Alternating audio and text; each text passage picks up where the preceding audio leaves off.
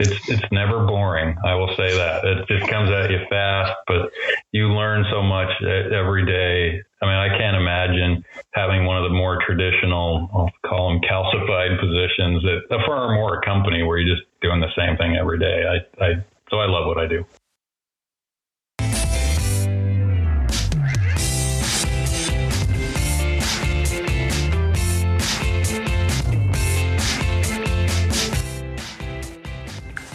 Welcome to Pricing Matters, a podcast by Digitory Legal. Digitory is a data analytics and cost management platform and service, bringing data driven pricing and cost prediction to law. My name is Aurelia Spivey, and I will be your host as we speak to leaders who are making an impact in legal pricing, discuss market trends, and find out from them why pricing matters. Good morning. Our guest today is Toby Brown. He's the Chief Practice Management Officer at Perkins Coie. Uh, Toby, thanks for joining us. Very nice to be here. So, Toby, you know, I think it's always helpful for our listeners to hear a little bit about your background and, you know, how you found your way to legal pricing. So, let's take some time now and tell us a little bit about your journey. Um, happy to do that. And you have to set the Wayback Machine to, I think, I want to say 11 years ago, maybe 12, somewhere in that range. Um, I was head of knowledge management at what was then Fulbright and Jaworski. And I was giving a presentation to leadership it was this would have been probably 11 years ago because it was around the time of the Lehman collapse, so 2008, mid 2008. Um, but I was giving a presentation to leadership. And this was a Tuesday morning about how knowledge management was going to become mission critical because of alternative fee arrangements, as it was called back then. And I put up a quote from the general counsel of ConocoPhillips, and it basically said, if you're thinking about asking for a rate increase, don't bother. And if you've already asked for one, we've changed our mind. so, so at the end of that meeting presentation, the two partners ran up to me and said, What do you know about alternative fee arrangements? And I said, Well, I've studied them for years. I'd written articles on them and stuff like that. And I said, Here's here's the basic thinking on them. And they said, Can you come with us on Friday morning to meet with a client? And I said, Sure. So what that resulted in was I, you know, was thrown in front of a client, negotiated. It was a holdback success fee, which ended up working out well. We won the success fee. And after that, this black hole formed because I, word got out that I could help around alternative fee arrangements. I formalized an alternative fee arrangement um, program at Fulbright. We there were four partners on the committee. Um, you know, I had to figure it out from scratch, figure out profitability and all these other things. So just build it up from there. And I moved firms a few times, ended up getting a chief role, and my role expanded. So I uh, oversee much more than pricing today, but it, that's still at the core of what I focus on. That's a great story. And I think it's helpful for people to hear. Do you think there are still opportunities at law firms to be that proactive as you were at that time? Um, so there's absolutely opportunities within many firms, you know, especially if you move down market into the AmLaw 200 and to mid-sized firms. Every, every firm needs this. So if your firm doesn't have it, you know, raise your hand. So absolutely, I think there's opportunity. Fantastic. And I want to get a little bit more into that later about, you know, the pricing skill set. But what I wanted to talk about first was you know, at CLOC this year, uh, Justin Ergler, who's at GSK, and he's the director of alternative fee intelligence and analytics. He was there and he gave a real big shout out to the P3 conference, which um, I know is coming up next year. And there's just been a call for uh, contributions. But his, you know, he said that it was a really important conference for clients to attend. So, you know, I know that you've been involved with that conference and I'd, I'd like to get your perspective on, you know, what you think the client side could learn from attending that conference. Well, absolutely, and and I, I, now owe Justin a beer or a bourbon. Um, Justin's a good friend. Um, and truth, truth in advertising, I'm actually the founder of P3, so I'm, I'm not unbiased. Um, however, that being said, in fact, we talk about this. We, the, I'll call it sort of the P3 community. We maintain relationships with the CLOC community, but a, a core message amongst all of that is we should really be working together. Um, so clients coming to P3 and then you know participating in P3 a lot of times, like I met with a client last Friday, went on site with them. They, they tend to say, you know, why aren't law firms doing X, Y, and Z? And one of the pieces of advice I usually give them is to say, ask your law firms if they have a pricing person. And if they say yes, say you would like the pricing person involved in the dialogue between you and the firm because the pricing person is there to make sure everybody wins. And so I, for a client, you know, participating in P3 will give you a much deeper view into what law firms are doing and how law firms can be better partners for you. Fantastic. I, I agree. I wanted to talk as well about the industry as a whole. And, you know, I read the 2019 peer monitor survey, and, you know, that was very positive about the growing elevation of pricing roles at law firms. And I'd love to hear from you, you know, some some practical ways that you've seen the pricing function make an impact on the business of law. And this will sound, I don't know if it will sound odd. I guess it depends on, uh, you know, the portion of the audience listening. Probably the biggest impact pricing functions have on law firms is shifting the the transparency and awareness around profitability. You know, I talked about when I when I first became a pricing uh, director years ago at Fulbright, I remember digging deep on the profitability thing. You know, once I dug down to layers, I'm like, oh, this makes sense to me. And it's really not that complicated. But I started talking with partners about it, and they're like, oh, I didn't know that. You know, the first one I thought, oh, you know, because it was a younger partner, I thought, oh, you know, that was just him. Know, by the third and fourth partner, I was like, wait a minute, these people don't understand what makes their business profitable. And so typically pricing people take on this profitability evangel- evangelizing role. Because when when someone comes to a pricing when a partner lawyer comes to a pricing person for help on a matter or a client or whatever type of engagement it's yeah we want to win the work but we want to win the work in a profitable way. And historically the the metric for law firms and partners has been what's the realization? And that is that is a factor in profitability but there are other factors some even you know like leverage that's far more powerful in terms of profitability. So the partners just always took realization as a proxy for profitability. So the pricing role was like, no, you need to you need to take a little deeper look at this. And so in terms of big impact, that that's in my experience for every pricing person I've talked to or dealt with, they, they end up playing a central role around that. And I think leading on from that, um, my next question is around the lawyer engagement piece. So what I'd love to hear from you is, you know, how you've got lawyers engaged with pricing, um, perhaps at different firms, or perhaps you have a methodology that you've taken with you. Because um, I think that's something that can still be a challenge for some teams. Um, it's kind of funny you mentioned that. Nowadays, so we we have a robust pricing team here at Perkins Coie. That being said, and, and we've only recently, I'll say, fully fleshed it out. But even now, they're they're slammed. And before mm-hmm. when before we'd gotten the staffing up to where it is now, my pricing director was basically telling me to keep my mouth shut because every time I would go to an office and talk to partners about pricing, all of a sudden the the request to pricing would spike. And so, you know, initially, I would say, you know, if you sort of dial back the maturity model, um, one thing most pricing people have found is that there is, I'll, I'll kind of call it a natural evolution the people who need you and are willing to leverage you are the ones that reach out to you. I mean, even, you know, 11 plus years ago at Fulbright, as soon as people found out about me, I didn't have to advertise. They were just like, oh, this guy can help you. This guy can talk to clients. Please call him.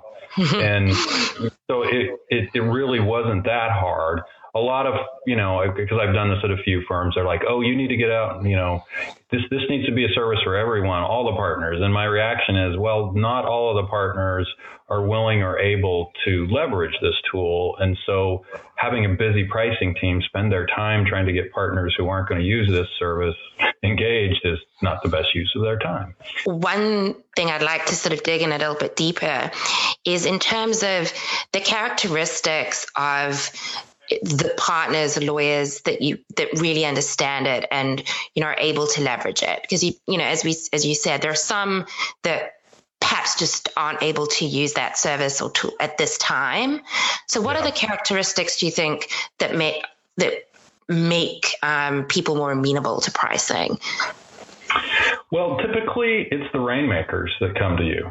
Um, so it's those who basically are on that side of the business, get it, understand it, and realize because you you know, you've read the surveys, more and more clients are saying we want to hear about alternative fees. We want to know what you can do, how you can do it, you know, what sort of resources do you have around it. So the rainmakers at a firm, they're listening and hearing clients say that, and so they're coming back saying, okay, I I absolutely have to go to the pricing people and get them involved. Um, so typically it's that kind of lawyer. It's not your service partner or you know I'll say like a litigator who's being fed work by you know business lawyers. Um, it, it's those that are very much on the you know I'll call it sales side of the firm. Yeah, sort of out there speaking with the clients. Oh yeah. So, so.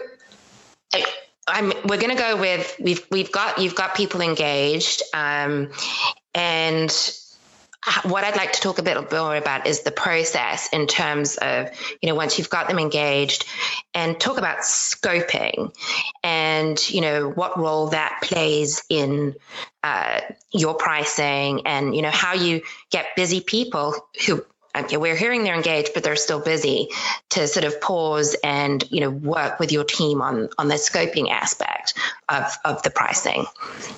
But I would say this is a very, very big issue. And um, borrowing a phrase from my boss, it's a muscle that lawyers don't know they have, nor do they know how to use it.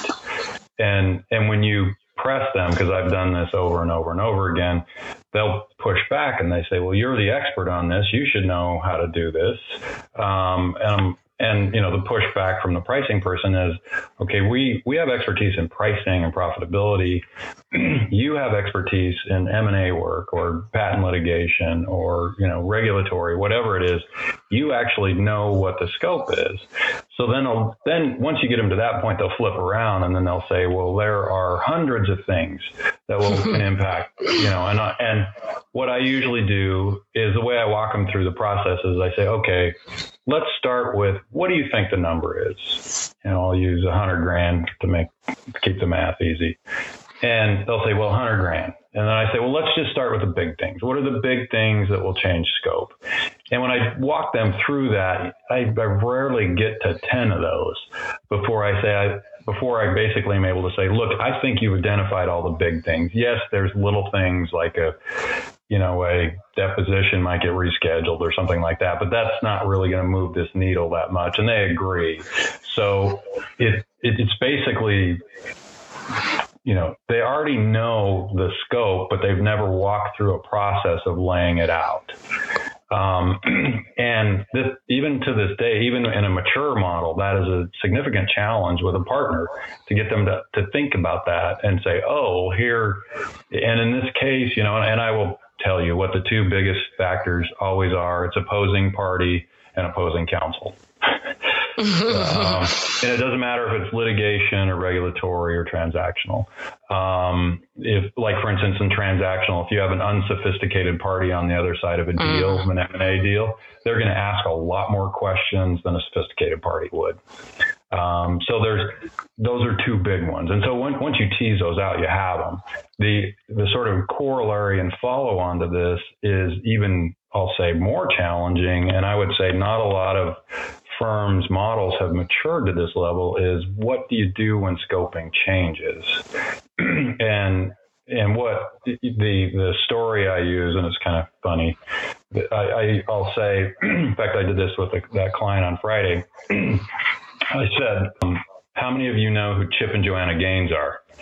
and all all the women in the, in the room will always raise their hands, and the men all look at me kind of dumbfounded.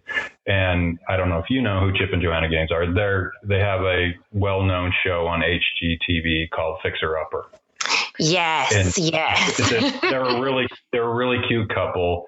Uh, my wife watches it. I happen to sit in and watch it too. It, I actually enjoy it. I, I, I will admit that, and not risk, you know my masculinity in any way. But when they crack open a wall and there's asbestos, they don't just go, oh, and they keep, you know, keep working and then later on tell the client, oh, we found asbestos. They're like, everybody stop, you know, put your hammers down. We got to call the client. That is, again, not a muscle lawyers are used to. So when scope changes, they might say, oh, you know, there was some more discovery. And then in three months, when the bill hits the client, the client goes, what, what's going on? And they, they'll say, well, back in, in November, we told you that you know, there was more discovery, but they didn't actually sit down and say, okay, this changing the scope, it will have an impact on the price, all of those sorts of things. So not only scoping, but monitoring changes in scope. Uh, those are big, big things that lawyers are just starting to figure out. Mm. And how do you, uh, you know, if you identify that um, alongside them and you're brought into the conversation, how do you coach them to address it sooner? Because I, we've all heard that story of three months later, the bill comes to the client. How do you preempt that with your lawyers? Well, I'll, I'll, give you two sides, kind of the pricing side, or I'll call it the profitability side, and then a, a, the legal project management side. Legal project management is an emerging and fast growing role, and at many firms, including ours, it's either adjacent or tied to pricing. Because the pricing people work it out up front, when scope changes, the pricing people are not in the room. So for at Perkins, for major engagements, we are now assigning legal project management resources, and they're the ones that go timeout. Our scope has changed. So that's that's an emerging role and basically a resource to help lawyers identify when scope has changed. Now, otherwise, like if you're just pure pricing and you don't have a legal project management role, what ends up happening is that three month thing happens, and then the the partner's like, oh, we need to write down twenty thousand dollars. I'm using my hundred grand thing. Yeah, a, you know, a significant number, and we're like, what's going on? Well, the client wasn't aware of this, and we're over budget. So what what tends to happen then is like then the pricing people because a, a, number of pricing people, in fact, I, we're on our side we're involved, and my prior firm was very involved in the write down and write off process. So we're aware of it and saying, hey, wait a minute, you know, you keep asking to approve these things that go out of scope, and we do have to do write downs. You need to change. And so part of that evangel- evangelizing about profitability is also putting the partners on notice that they're no longer operating in the dark that there's a lot more transparency. There's a bright light shining on what they're doing. And so, you know, I hate to say it this way, but it's a fear based thing. It's like, oh, if I don't stay on top of this, everyone's going to notice. It used to be everyone would just go, oh, I guess we have to do the write down. But nowadays, everyone's going, wait a minute, why is this a repeat problem here? So that I'll call it the fear side is another way of solving the problem, but that's after the fact. So you're you're going to mm-hmm. take some financial hits what I, I, also wanted to talk about was uh, vague RFPs. Um, I think RFPs are getting better. I think procurement teams are you know h- helping in that process, but I think there are still vague RFPs. How do you how do you deal with that? Um, good question, and also one of those things that's evolving. That I always recommend to the lawyers, and I would say they're getting better or more open to this, but I say, let's go back and ask. Um, and they're like, oh, well, if we ask, it, it'll sound like we don't know what we're doing. And I'm like, no, actually, the client will appreciate that we have put some thought into this and come back with some thoughtful questions. I said, so let's go ask the questions. Um, because if the client wants a hard price on something, if it's vague, basically we're going to give them either a high number or a vague number. Just say, you know, it's $100,000, but, you know, it could be a lot more, it could be a lot less. And I said, they're not really asking for that. So let's go back and ask them. So think about, you know, I was saying partners and lawyers at firms that, you know, scoping is a muscle they've never used. It's the same thing on the client side. Think about it. All the in house lawyers, they came from large firms. They've never done this. Well, I shouldn't say never. Far and away, most of them have never done this. So when, of course, an RFP is going to be vague. It's not going to come out with a clean, crisp. Here's the scope of what we're looking for. Give us a number. Um, so part of this is an opportunity to engage with the client and help them be better at it and and do it with them. So I actually see it as opportunity, but too often, you know, a lot of partners will react and just say, well, we just need to give them a number. You know, a lot of firms will just, you know, throw the, you know, I call it throwing the dart in the dark and hoping they even hit the wall that the dartboard's on. um, so, uh, there, there are a lot of big RFPs out there. I'll say that. Yeah. And, you know, do you have an example where the, the client has welcomed that? I think it'll be helpful for people to hear an example if you have one. Um, oh yeah, on a, this was on a litigation where it was um, it was basically to take on all their sort of be their litigation coordinating counsel nationally. And they had sent around a spreadsheet showing this is what we did last year. So give us a number. And so I said, well, we should ask them trends in what they're seeing. You know, each of these categories or you know call it subtypes of litigation. Do they expect them to be going up or down? And do they expect to see more complex or less complex litigation in the coming year? And and basically the client re- replied with, "Oh, we hadn't thought about that. That's a great idea. We're gonna we're gonna share this with all the firms." Um, so it, it actually improved the whole process for the client and made it easier for the firm to bid on the work. And, and you know, I think that's a great story, and, and it's a great just reminder for everyone. And it kind of brings me to my next question that, you know, corporate legal teams, legal ops, procurement teams, you know, you talked about it at the beginning. Um, you know the relationships that you're you're building with them, and you know that they're asking, and you're you're asking to speak to people in the pricing team. So tell us a little bit more about you know how you engage with clients in the pricing process. Um, I actually see this, as, I call it my highest value function at the firm. In those conversations, what I'm trying to do is get the client to surface their pain, which is to say, you know, in fact, one of my go to questions is okay, at the end of this engagement or the end of your fiscal year, what is going to make you look good to your boss or bosses when it comes to the financial side of this? Because um, you would think, oh, I have to save money. Well, yes and no. You know, I gave you an example, of the client that needed to have or the clients a lot of times, you know, a no surprise rule. That's that's a pretty big one and generally common, but not always.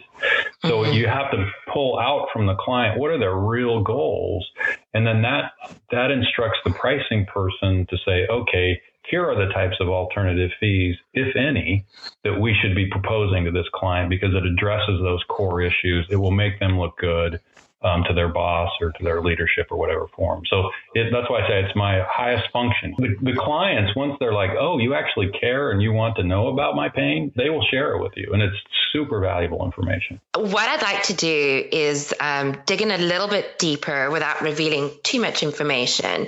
You know, what are the most common goals that you are seeing? Say your top three goals that you, when you start having those conversations they will say cost savings, but what they really mean is they need to somehow demonstrate to their bosses that they're that they're basically, you know, good stewards of the legal spend. and so what that what happens many times is and you've probably heard this to where clients will ask for fixed fees or whatever type of fee arrangement and then they will revert to a discount and the, the reason is, is we've talked about it, they don't have all the skills to really scope and do stuff like that. So that's really hard for them.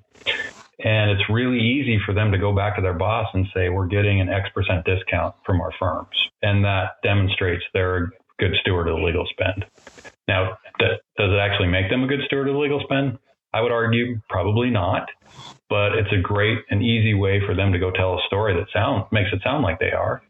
Um, so that's that whole. It's not really about saving money. It's more about. Well, you have to be careful how I say that. Yes, it is about saving money, but it's as much or more about demonstrating that they're saving money. Um, but I'll give you an odd counterexample, and this is from a prior firm about six years ago, where I'd gone to one of these clients because they were like, okay, we've been commanded to cut, I think it was 10% out of their budget. So I went back and said, look, if we staff, if we use alternative staffing on your M&A deals, we can reduce the cost. And I demonstrated it very clearly with a spreadsheet. We can reduce the cost per transaction by 10%. And they said, no. And I, I said, why? And they said, well, we're, you know, so this goes to uh, maybe the second issue is they, they're all also very worried about quality. Think about it. Lawyers are risk averse. So they don't, you know, if they went in and said, oh, I saved 10%, but we're using lower quality lawyers, they're really hesitant to, to say they will do that. I, will say that's changing today. But back then it was like, no, mm-hmm. no, no, no, no. So you'd think, oh, this is clear cost savings demonstrating it. I was like, no, no. They, in fact, ultimately, what that client told me, this guy's name was um, Bob, that he goes, well, what I've come to determine is that rates in the middle of the country are lower than on the coast. And I'm like, yeah, that's could could have told you that like uh, you know quite a while ago. He goes, well, that's so we're going to start shifting work to those firms. I mean, there's obviously different sophistication among clients. There are different levels of maturity with their legal departments, but there's a lot of chaos out there. They're trying to figure this out. Um, but that takes me back to opportunity where pricing people are a great resource to sort of partner to you know create a partnership between clients and law firms to to address those concerns. My next question is sort of drawing on on on this is around alternative fees, and okay. I think I don't want to get into the you know, alternative fees and billable hour. You know, is it going to go away debate? Yeah. But I think we can focus um, on, you know, if you're seeing an alternative fees, you know, are you seeing in them in specific practice areas? Uh, you know, what is your experience of what they are right now? Because they're also evolving, and alternative fees is also a wide definition. So feel free to yeah, yeah. use the terminology that you think would help to answer this question best. Well, this is actually a good question. Again, I want to set the Wayback Machine to the Lehman collapse. There, in fact, I still remember very vividly because we were at Fulbright. They had an active patent litigation practice, and pretty much watched the price of patent litigation. You know, I'll just say some standardized, you know, scope. I'll call it mm. um, go from five million dollars to one point five million dollars in about eighteen months. Um, and and I and everyone's like, oh, where's alternative fees happening? And at the time, it was patent litigation. Then it shifted to broad, more broadly to litigation. And then about three or four years ago, all of a sudden, it shifted hard to the transactional side and the regulatory side. So nowadays, I see alternative fees very broadly, you know, applied to all different types of practices and all kinds of situations. Now, if, you know, part of the question is, you know, where do they work better or less well? Um, I, I, used to have, I came up with this. I have all my little funny sayings, my golden rules. And one I have actually that I developed when I was at Fulbright was people would ask me pretty much the same question, but they would they, they would the way they would ask it is is how can you tell if it's going to be a good alternative fee arrangement, which you know would mean a win-win one. And I basically said, "Oh, that's easy. I have caller ID," which was to say, in fact, there was a partner at my last firm where he would call me because I have approval authority. He would call me to sort of talk through what he wanted to do to get it approved. And basically, at one point, in, in our developing relationship, I just said, look, his, his name's Elliot. I just said, look, Elliot, you have figured this out. I really am not worried about anything you propose, but I love when you call me because we get to, you know, I get to learn what you're doing and where you are and how you're evolving and stuff like that. So frankly, it, when he, when the phone rang and his, you know, the caller ID showed it was him, it, it was, you know, 99.9% chance I was going to say yes. Whereas somebody else would call me and and I know they don't manage against fees well. They always underbid things trying to win work. They always overstaff them or they have really bad leverage. Then, then it was a far different story. So it's actually more about the people and the relationship. So a partner who gets this, a trusting relationship with the client, that is going to be a successful alternative fee arrangement. I can just tell you, you know, all the time. That's a very, you know, you, never say always or never, but uh, all, I would say, in my experience, every time that that formula is there, it's success. Um, that can be applied to litigation or transactional or regulatory. I mean, just to give you ideas. Well, let me take one step back. There are certain advantages to different types of practices. Like on an M&A deal, you have a well-defined deadline. You know, in terms of setting scope and a price, that's gold. Um, but, but but in litigation, you can set you know artificial deadlines. You can say, look, we'll give you a number for the next three or six months because we have a pretty good idea of what the activity is going to be in this case. You know, and it can easily be a large multi-year case, but we can say we have a pretty good idea what's going to happen in the next three months. We'll give you a fixed monthly fee. Um, so you can create those deadlines otherwise. Um, on another end of the spectrum, this is one of my favorite alternative fees. It's just general advice and counsel. People would say, "Oh, there's no way," because you never know what you're going to get. And and I, this, like I said, this is one of my favorites, where I will go to a client and say, "Look, let's define the topics under general advice and counsel." And we say, you know, for argument's sake, we come up with four of them and say, okay, you can call us anytime you want with any types of questions that are just general advice and counsel, and it will be a fixed monthly fee of, you know, I'm making this up for math again, ten thousand dollars. Um, every three or six or nine months, whatever we decide, we will sit down and talk about how it's going and the volume of requests, and we will mutually agree to make adjustments to that number. So those have been very successful alternative fees, and there's almost no scope there other than to say it's these four types of law that are included. Say the the lawyers involved and the level of trust and openness in the relationship that will drive success. But I I just see them being applied in almost any any sphere. I think that's a really interesting perspective, some great examples as well. So I think that'll be really helpful for people to to to rethink perhaps, you know, the box that we we've put alternative fees in as well. Yes. So I'm going to shift gears now. And, you know, I think given you've been at a number of firms, you've grown in uh, different teams, I'd really like to talk about you know, pricing teams and some of the skills that are required for, for this role. But first, I'd, I'd like to talk about you know, the different, there, there are different sizes of teams.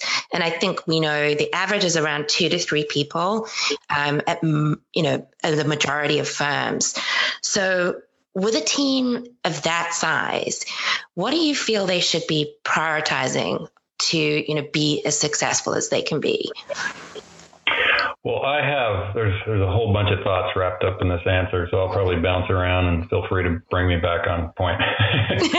um, with with my teams, not just my pricing team, but all my teams, I I basically say whether there's you know sort of the golden brass ring out there is really client satisfaction, but putting that out as a you know necessary um, situation, the next two things that you always should be focused on are revenue and margins. So whatever you're doing needs to drive those two numbers. Um, and, and, so what is in terms of skills and sort of form, you know, and I'll say, depending on how you define the team, you know, if I count myself on our pricing team, I think we have seven. And like I said, we're probably going to have to grow that because of the volume of requests we're getting. But okay, what sort of skill sets and amongst that group? Well, an obvious one is financial. So if you're more on the junior side of the team, you're really going to be digging in, pulling, you know, working with finance, pulling the numbers, you know, massaging them, putting them together in a way that they're easy to communicate to a, a partner and eventually a client.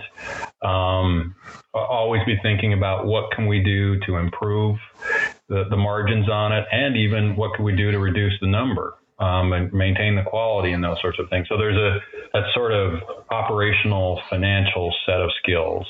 Um, very, very important. Um, I alluded to, you know, and I'll move this up to sort of, I'll call it the manager and into the director level. I alluded to the need to be able to communicate this. Um, once you have a role that is more partner facing, you definitely need a skill set of communication. And it's not just being able to communicate, you know, being a good communicator. It's being able to take financial concepts and boil them down and communicate them in a very simple, actionable fashion. And actionable is a very important word there because you can say, oh, you know, if we do this, we'll have a, you know, a, I'm making this up again, a 20% margin, which obviously is very dependent on your profit methodology. Um, but you say, okay, it's going to be a 20% margin, but, you know, if we do a couple of these changes, it could be a 25% margin they have to really be able to go in and say, here is the impact of those changes and communicate why. So that, that communication skill, basically making complex simple, I, I think is a priority skill. Um, at the very well, I'm going to say at the top, I'll call these as as, as operational skills, um, but then I'm going to add one more: is being someone who is I'll call it an active listener, so that when they talk to people, they're not just trying to convey ideas; they're trying to draw out the needs and the the uh, the wants of that person, be it the partner or the client. So it's a skill. It's a you know communication is presenting ideas, but this is i will call it extracting ideas. So that's a big thing, a very big and high value thing, and I put that at the director and at the chief level you know, we've talked a little bit about this, but I just want to probe and see if there's anything else uh, that you want to add to to this question, which is, you know, what are the greatest challenges facing pricing professionals, and how are you overcoming them, or how could someone um, in this profession overcome them? I, I would actually guess that most pricing teams at law firms are just overwhelmed. And mm-hmm. so part of the challenge is getting adequate resources from the firm in order to address this. But it's it's one of those, in my opinion, very easy sells because it's like this is directly tied to revenue and margin. I mean, it's not like we're upgrading our email system. Um, this, you know, the the expense you know that the, the, this is not an expense. This is an absolute investment in your business. What I would suggest if you are in those roles is, you know, take it back to the fact that the people who come to pricing are the rainmakers. Therefore, they are the power people in the firm. So go to those people and say, hey, look, you know, we're we, we're providing all this value to you and we want to keep doing that, but we're, we're being overwhelmed and we could use some support from you with leadership for, you know, garnering more resources. And trust me, if you've got a, a power partner with a big book of business, highly dependent on the pricing team, they're going to stand up because they don't want, they don't want to lose that resource because it's being, being diluted. So this has been a super conversation. And what I wanted to do is, is wrap it up with a question uh, we're on the Pricing Matters podcast. So I want to know from you, Toby, why does pricing matter to you? Um, that's a great place to end up. Uh, pricing, you know, I kind of told you that when I first got into this, you know, I, I did one pricing deal and this black hole formed and just sucked me into it. It's been the best. That was the best thing that ever happened to me in the legal industry. Um, I've been in the legal industry for, I'll say, all of my professional adult life, and and this one changed everything. And it's not just pricing, but pricing opens up the conversation in new and different ways. Pricing is like the the catalyst for all of the or all maybe all of the change conversations going on at law firms. You know, even AI. It's like, why do we need AI? Well, it's to lower the cost of delivery. Um, all of that starts with the pricing conversation.